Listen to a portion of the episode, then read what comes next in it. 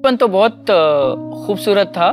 मैं ये नहीं कहूँगा कि मेरे माँ और पिताजी को सदमा नहीं लगा होगा। लेकिन सिचुएशन को सरेंडर करना एक बात और सिचुएशन को एक्सेप्ट करके आगे बढ़ना एक बात। माँ और पिताजी का ये मानना था कि हमारा बेटा उसी विद्यालय में जाए जहाँ हमारी बेटी पढ़ती है ना शी इज़ साइटेड तो उनका ये मानना था, अगर मैं वहाँ जाऊँगा तो शुरुआत से ही मुझे इक्वल ट्रीटमेंट मिलेगी। माने अगर शरारत भी मैं करूँ तो उतनी पनिशमेंट मिलनी चाहिए।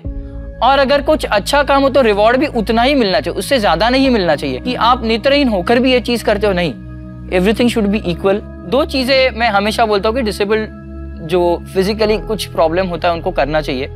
एक, खुद को किसी चीज़ में कम मत समझना। एट द सेम टाइम दो, खुद की रिस्पॉन्सिबिलिटीज भी समझना। World is not for you don't take the world for granted world is going to be kind and cruel to everyone and that is how it should be और ये message मैं हर parents को देना चाहूँगा कि बचपन से ही you put your child into regular school आगे शायद आपको बहुत कुछ चीज़ें करनी ही नहीं पड़े। आपके हाथ से मतलब ये मैं पॉजिटिव सेंस में कह रहा हूँ, आपके हाथ से पंद्रह, सोलह साल के बाद वो केस निकल जाएगी। मैं जलेबी की तरह सीधा था मैं। तो शैतानिया करता था। हालाँकि I have got best student award I don't know for what they gave me लेकिन ऐसा है फॉर एग्जांपल हमारे यहाँ वही पनिशमेंट थी। अगर कोई लड़का ज़्यादा न्यूसेंस क्रिएट करे लेक्चर क्लास में तो उसे लड़कियों में बिठाया जाए। और कोई लेक्चर में बोरिंग होने लग गया तो पीछे से इशारे आते थे, के के, कुछ डिस्टर्ब करो ना, कुछ डिस्टर्ब करो डू समथिंग अब मैं डिस्टर्ब कर देता था तो Krishnakant get up go sit in the girls लोग मुझे अक्सर कहते हैं यार टेक्नोलॉजी तेरी आँखें बन गई है.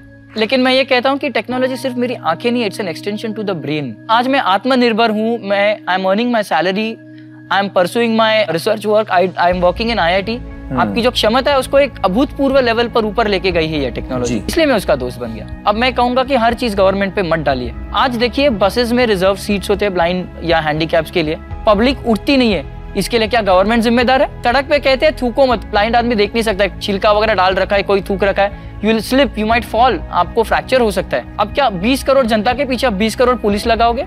ये गवर्नमेंट की responsibility this is public responsibility public transport में ये होता है कि जैसे हम अक्सर एयरपोर्ट पर जाते हैं तो उनको पता है, उनके मैनुअल्स में हैंडीकैप्स के लिए कुछ रूल्स लिखे हैं। तो एक एयरवेज में जब मैं जा रहा था तो उन्होंने कहा would you please wait here sir will get a wheelchair for you so I said मुझे व्हील चेयर की ज़रूरत नहीं है. No sir it's in our manual we have to give you wheelchair you please wait here तो मैंने बोला, ठीक है, आप मुझे व्हील चेयर दे दीजिए. तो मैं कहीं भी इसको टकरा जाऊँगा, मेरी ज़िम्मेदारी नहीं, किसी को कुछ लग जाएगा, सामान गिर जाएगा वगैरह। So she said no will give you an escort along with it मैंने हाँ. मैंने बोला, जब मैं एयरपोर्ट में अंदर आया आपकी काउंटर की तरफ़, तब क्या मैं व्हील चेयर पर आ रहा था? क्या मैं चल नहीं सकता हूँ? माना कि आपके मैनुअल्स में रूल्स है और रूल्स होने भी चाहिए, जिनके लिए व्हील चेयर ज़रूरी है, उनके लिए व्हील चेयर ज़रूरी ही है।